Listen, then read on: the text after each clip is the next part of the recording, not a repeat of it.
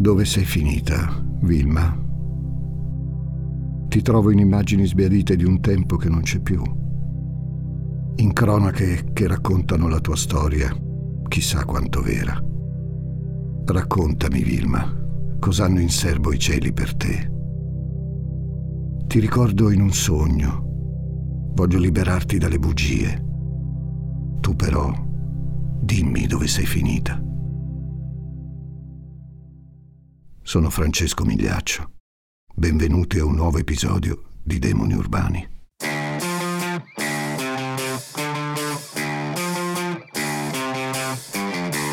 Gli ascoltabili presenta Demoni Urbani, il lato oscuro della città.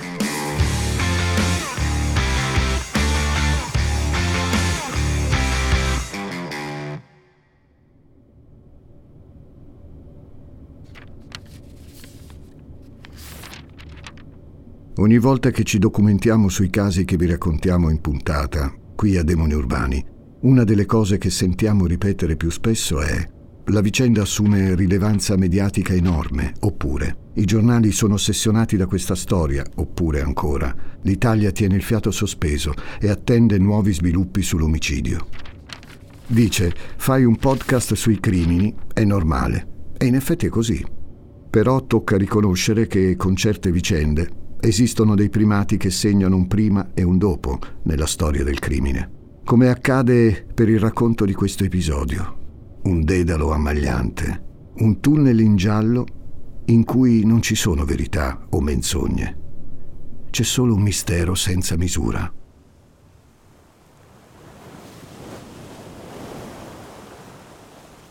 È morta, c'è poco da controllare. È dritta, a pancia in giù i piedi nudi, uniti. Il braccio destro è steso lungo il fianco. Quello sinistro invece sfreccia verso il cielo e preferisce adagiarsi nei pressi della testa. È una posa alla John Crawford, alla Greta Garbo. Lei però non è né l'una né l'altra. La sua fronte bacia la sabbia. Il mare capriccioso, intanto, passa e va. È l'11 aprile del 1953, siamo intorno alle 7.30. Il mare, la sabbia, sono quelli di Torvaianica, comune di Pomezia, a circa 38 km di distanza da Roma capitale. È sulla spiaggia di Torvaianica che lei viene trovata.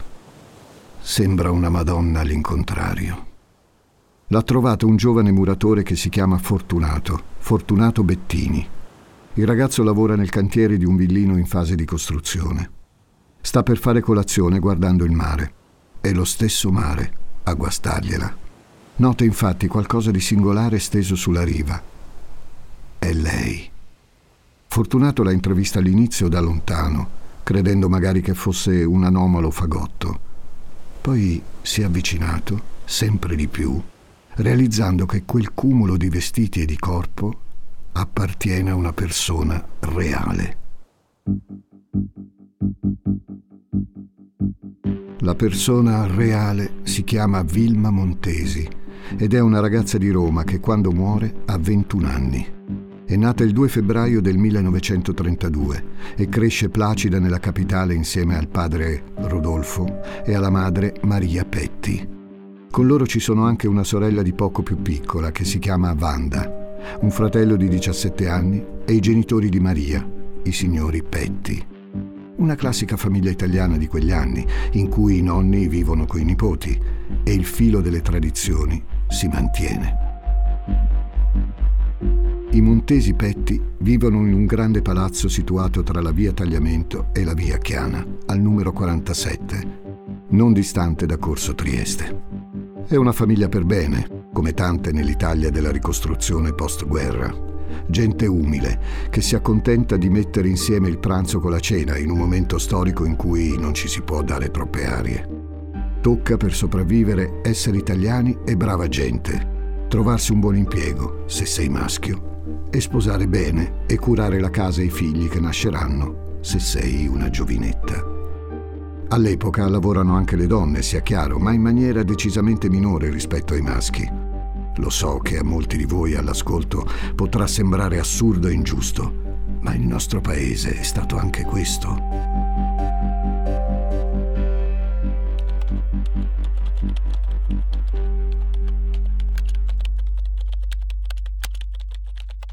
Se digito su internet il nome di Vilma, mi appare una sua foto, un grazioso, intenso ritratto. Vilma Montesi è bella, bella di una bellezza antica che non esiste più. In molti diranno, e hanno detto, che è affascinante e formosa come impongono i trend dell'epoca, quando dive come Gina Lollobrigida sono su tutti i giornali, protagoniste dei film più amati. Eppure, non voglio suonarvi allusivo, in quello sguardo, secondo me, c'è di più. Gli occhi di Vilma sono grandi, non acquosi, circoscritti a un'espressione non furba, ma decisa. Le sopracciglia sono sottili, i capelli color ebano e ordinati. Chissà, forse per la foto. Le rotondità accennate dei tratti sono aggraziate, dolci, come le sue labbra. Vilma, e non lo dico solo perché non c'è più, ha un fascino mai banale.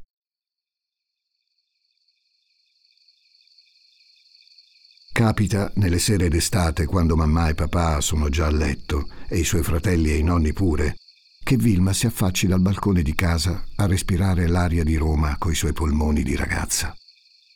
Ispira, prende tutta l'atmosfera possibile di quelle notti calde, anche se davanti a lei non ha il Colosseo o San Pietro, ma un cortile interno.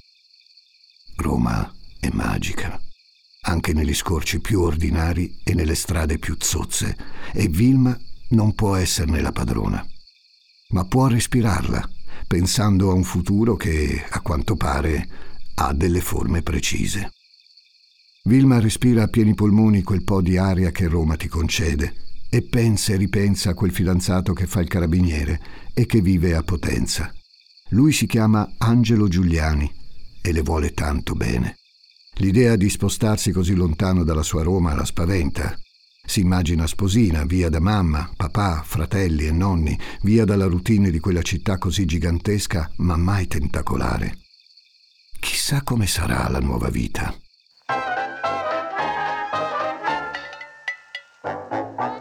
La famiglia ha visto Vilma per l'ultima volta il 9 di aprile 1953, due giorni prima del ritrovamento della giovane. La mamma e la sorella sono andate al cinematografo a vedere un film di Jean Renoir, La carrozza d'oro, con Anna Magnani. Vilma Montesi però ha preferito rimanere a casa. Qualcuno sosterrà che non ama i film con la grande Magnani, altri invece che la Magnani le piace. A tutti piace Anna Magnani è solo che non le va. Qualcun altro ancora, negli anni a venire, dirà che Vilma Montesi, in cuor suo, ha il desiderio di diventare un'attrice del cinema. La bellezza c'è. Quanto al talento, non c'è stato modo di scoprirlo.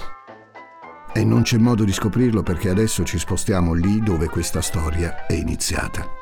Sulla spiaggia di Torvaianica, dove una ragazza che si chiama Vilma Montesi giace a pancia in giù, a piedi nudi, col viso incollato alla sabbia, i marosi che le si infrangono addosso.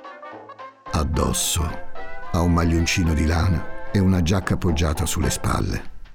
Gonna non ne ha, borsetta neppure, scarpe, calze e regicalze, men che meno. Come diavolo c'è finita lì? Quando nessuno la vede rientrare in casa la situazione inizia a farsi seria, anzi drammatica. I Montesi Petti vanno in crisi. Carlo Lucarelli, in una bellissima puntata di Blu Notte, ricorda che il signor Montesi inizia a setacciare il lungotevere, giungendo a un'amara e scorretta conclusione. Vilma si è suicidata. Come riportato ancora da Lucarelli, lo scrive anche in un telegramma spedito al ragazzo della figlia.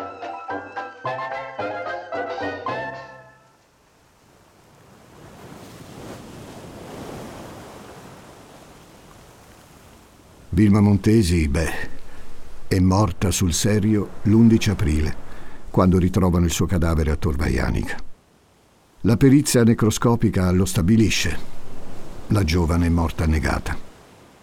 Qualcosa però non torna, perché il 9 aprile nel pomeriggio, la ragazza ha preso un treno per Ostia. È stata vista su quel treno da una donna che si chiama Rosa Passarelli. A Ostia Vilma ci sarebbe andata per fare dei pediluvi in riva al mare. Soffre di un eczema al tallone e questo tipo di abluzione è consigliata. Piccolo particolare. Ostia non è torvaianica. Ci sono 20 chilometri di distanza. Qualcuno dirà, sono state le correnti. La famiglia intanto ha ricevuto la trista novella. Sono chiaramente sotto shock. Angelo Giuliani, il promesso sposo, corre a Roma, grida. Me l'hanno ammazzata. In questo sfogo, inconsapevole, si intravede la piega che prenderà il caso. Vilma intanto non c'è più. I suoi sogni si sono scoloriti. Non fa più parte di Roma. Non sono più visibili la sua bellezza, il suo essere una ragazza come tante, eppure speciale. Si arriva a una prima chiusura del caso. La perizia è chiara. La morte è dovuta ad asfissia da annegamento.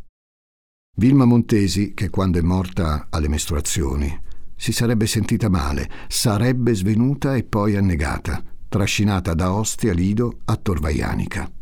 Tutto sembra chiuso, a pochi giorni dalla tragedia. Però è strano. Se una povera sventurata viene trascinata dalla corrente per tutti quei chilometri, non appare nello stato tutto sommato discreto in cui viene trovato il corpo di Vilma Montesi, con lo smalto ancora bello integro. E poi l'orario della morte. Per il medico che per primo controlla il cadavere, Vilma è morta circa 18 ore prima del suo ritrovamento, quindi il 10 aprile. Per i periti che coordinano l'autopsia, invece, sarebbe morta poco dopo essere arrivata al mare, quindi il 9. Ad ogni modo, tutti sembrano concordare. S'è trattato di una disgrazia. Se non fosse che tutto questo non convince. Non sono convinti i giornali, che vogliono vederci chiaro. Non sono convinti i familiari di Vilma Montesi. Loro sembrano ossessionati dal dettaglio del reggicalze ma che senso ha andare a fare un pediluvio con reggicalze se poi devi toglierlo, magari davanti a tutti? Sono epoche in cui il corpo femminile troppo esposto al pubblico poteva dare adito a chiacchiere sceme sulla moralità di una signorina. Ci sono numerosi testimoni che portano la loro visione degli eventi che sono avvenuti dopo che Vilma ha lasciato Roma. C'è chi dice che sul treno Vilma fosse tranquilla, una tata, invece, ricorda di averla vista in spiaggia, con espressione dubbiosa, forse triste. Ma quello che sorprende la stampa e gran parte dell'opinione pubblica è la fretta. La fretta con la quale la polizia e la giustizia vogliono chiudere tutto. Cos'è? Vogliono forse nascondere qualcosa? E iniziano a circolare delle voci di puro corridoio. All'inizio sembrano macchinazioni, complottismi d'accatto. Ed è così che, di lì a poco, comincia a levarsi una voce. Pare che essere invischiato nel delitto sia il figlio di un politico di grosso nome. Si espongono giornali come il Roma, di ispirazione monarchica, che dichiara Vilma si trovava a Torvaianica il 9 aprile con appunto un gagliardissimo rampollo.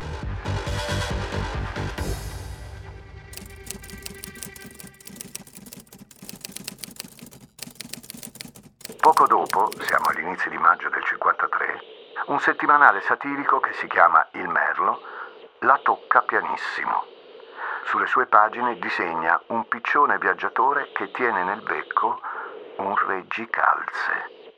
E subito dopo un settimanale comunista che si chiama Vie Nuove, il nome lo fa.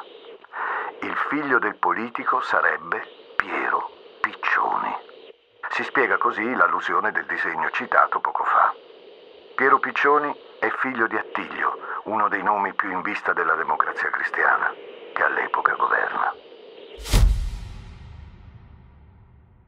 Marco Cesarini Sforza, il giornalista di Vie Nuove che pubblica l'indiscrezione sostenendo che Piccioni, figlio, è indagato, decide di rimangiarsi quanto scritto dopo essere stato querelato. Il danno ormai è fatto E non è casuale. Attilio Piccioni è uno dei più accreditati successori di De Gasperi alla guida del partito, oltre che vicepresidente del Consiglio del De Gasperi 7, quando scoppia il caso. Che sia una macchinazione della stampa vicino al Partito Comunista, che all'opposizione vuole screditare uno degli alti dirigenti della DC attraverso il figlio? Quello di Attilio Piccioni è un ruolo strategico in un partito che si prepara alle elezioni del giugno del 53. A quel giro elettorale la DC torna a vincere, anche se il calo dei consensi è palpabile. Magari si tratta di una macchinazione temporanea, pensa Piero Piccioni, che i giornalisti chiamano biondino nelle prime cronache, e che è nato nel 1921. È mm, un artista, un musicista jazz, compone colonne sonore per il cinema. Ha anche un nome d'arte, Piero Morgan, e ha pure tanta paura. Quando i giornali, di sinistra, ma non solo, alludono e poi fanno il suo nome, corre dalla polizia, chiede spiegazioni, gli dicono di stare tranquillo che non ci sono prove, che sono chiacchiere. Chiacchiere che però alla democrazia cristiana e ai suoi vertici, papà Attilio incluso, non piacciono. Non piacciono neanche un po'. La faccenda ad ogni modo sembra placarsi. Vero è che sono giorni di grande instabilità per la politica italiana, con governi che crollano in poco tempo, come peraltro accade al De Gasperi 8, che cade poco tempo dopo la vittoria del giugno 53. La DC punta tutto su un cavallo vincente, che si chiama Amintore Fanfani, che fa parte delle nuove leve democristiane e che si contende la guida del partito col più rodato Attilio Piccioni, che è un politico di razza, uno che sa manovrare le sorti del partito, almeno fino a quando il figlio Piero non si mette nei casini.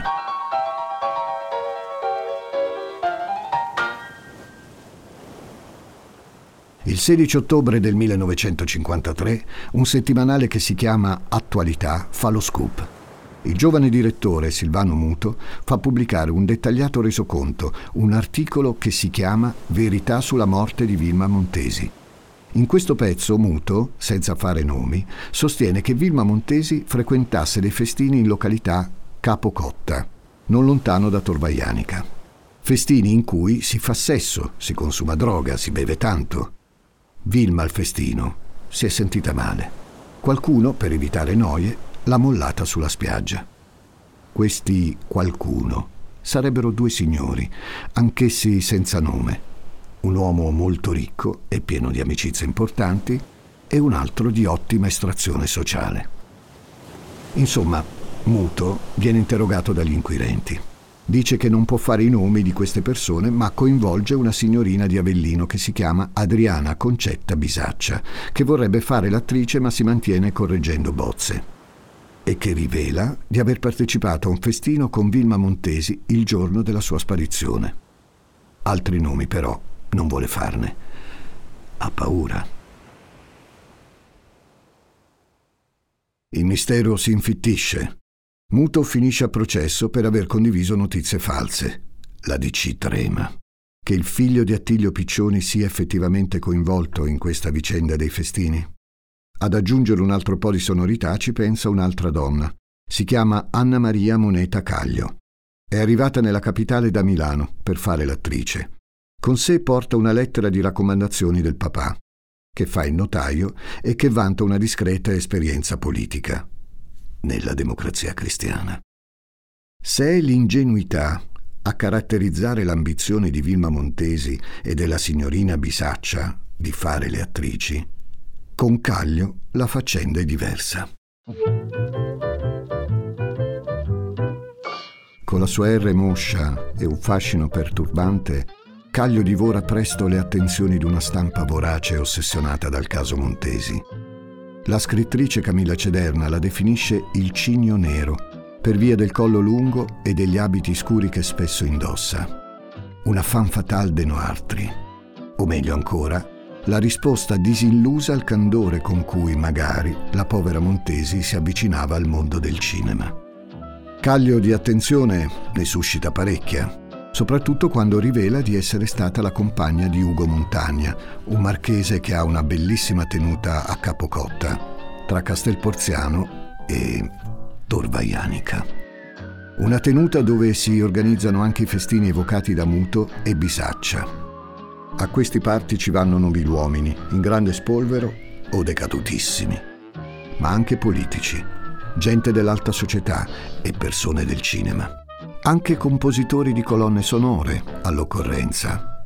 Biondini, se capita. La Caglio soffia malizia e indiscrezioni su un uragano che adesso è pronto a colpire. L'aspirante attrice lombarda, all'epoca dei fatti poco più che ventenne, è l'amante di Ugo Montagna, abbiamo detto, un siciliano spregiudicato che ama la bella vita, molto più anziano di lei. I contributor definirebbero la loro una relazione tossica. Si lasciano, si riprendono, si fanno i dispetti. Ugo conosce tante persone che contano a Roma e questo risulta sempre utile a chi vuole sfondare nel cinema. Ma è anche un uomo disinibito, insaziabile, che trae godimento nello stare con una giovane donna ammagliante come Caglio. Secondo un rapporto dei carabinieri risalente ai primi anni 40, il Montagna è solito dare convegno, e cito, a donne di dubbia moralità allo scopo di soddisfare il piacere di personalità del mondo politico. È un rapporto in cui si soffre e si ama allo stesso tempo.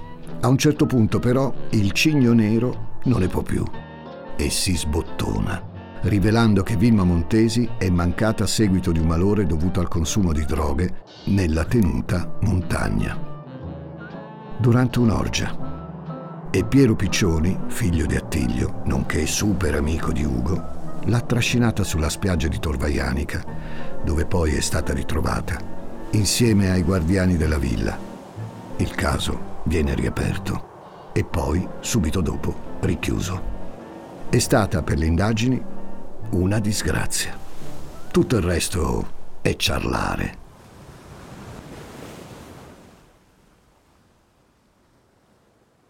I ricordi della Caglio, mentre prosegue il processo al giornalista muto, diventano però una svenevole compilation di scritti che arriva perfino ad Amintore Fanfani, al quale, dicono i cattivi, non pare vero di poter danneggiare il figlio del nemico di partito, Attilio Piccioni. Bisogna indagare ancora. E mentre Piccioni dice ciao ciao ai suoi ruoli nel governo di Mario Scelba, dimettendosi nel 1954, la vicenda Montesi scoppia come non mai. Le memorie della Caglio finiscono in tribunale. Il caso viene riaperto ancora, pronto a trasformarsi nel processo di cui chiunque parlerà. Una storia che smaschera l'alta società romana, che rivela le crisi della classe politica. Una faccenda che ha al centro una povera innocente, a quanto pare traviata da chi conosce la realtà delle cose meglio di lei. Vilma Montesi da morta è vivissima. La ragazza del secolo. La DC vive una delle sue crisi più lancinanti. È il suo buon nome a essere al centro di illazioni, accuse, calunnie. I giornali non smettono di parlare di Vilma, della sua morte, dell'esistenza parallela che forse ha alternato a quella di brava ragazza. Spuntano chiacchiere, indiscrezioni, testimonianze. Perfino la sorella, Wanda, viene sottoposta a visite ginecologiche per capire se il suo imene e la sua rispettabilità esistano ancora. La reputazione di Vilma Montesi viene esaltata, poi messa in discussione. Siamo ben oltre la misoginia. Il territorio è quello dell'ossessione assoluta verso i dettagli più pruriginosi, per scoop farlocchi e poco attendibili. E pazienza se la ragazza è morta. Spunta che Vilma, forse forse, quel fidanzato poliziotto non lo amava poi così tanto. Forse non era poi una così brava ragazza. Il processo a Silvano Muto viene sospeso.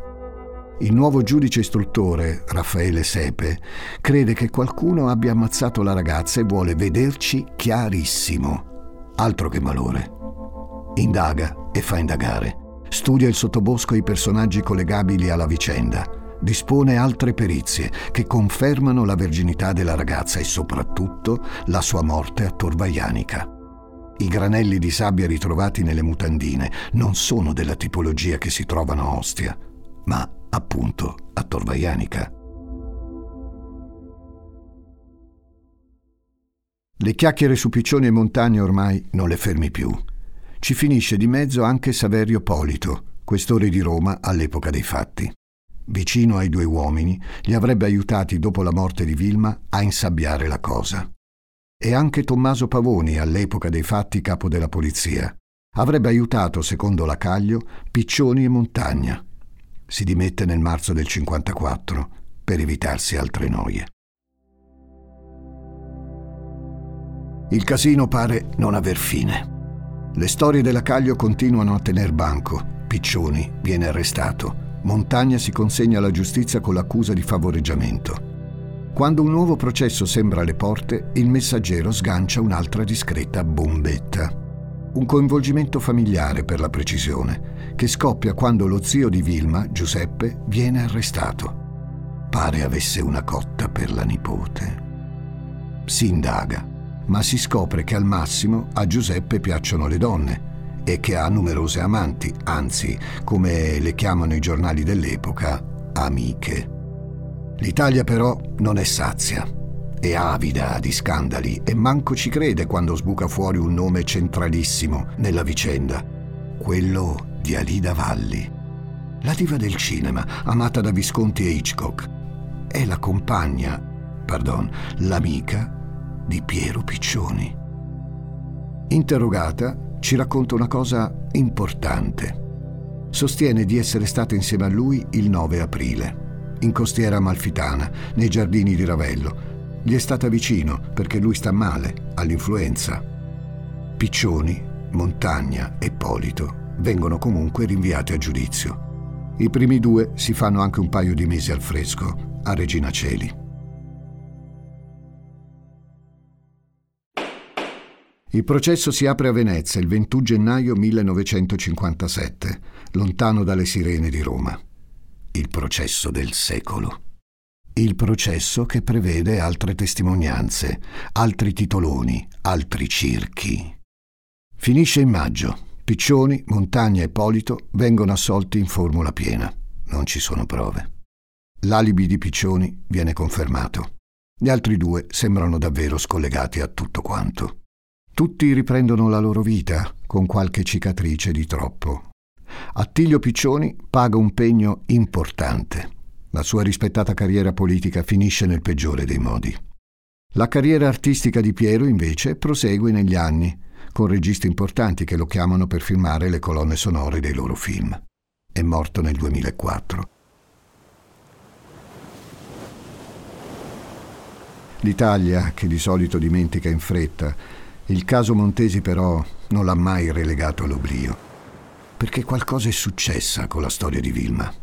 Complice la stampa, è un paese che forse ha voglia di scandalo, di prurigine, dopo gli orrori della guerra. Un paese che non vuole essere trattenuto, anche andando a scapito della reputazione di una ragazza. Una ragazza morta, la ragazza del secolo, Vilma Montesi. Colei che da morta è ancora viva. Chissà dove sei finita, Vilma Montesi, mentre in tutto questo tempo hanno giocato coi tuoi pensieri. Chissà se da qualche parte sogni ancora il mare. Sono Francesco Migliaccio e vi aspetto presto con nuove storie di demoni urbani. Demoni urbani, i mostri sono tra noi è il titolo del volume che Demoni urbani dedica al male che non ti aspetti, quello che ti sorprende e ti lascia senza fiato. È scritto da Giuseppe Paternò Raddusa e vi aspetta in libreria edito da Sperling e Kupfer. Leggendolo, sono certo che proverete la sensazione di ascoltare la mia voce.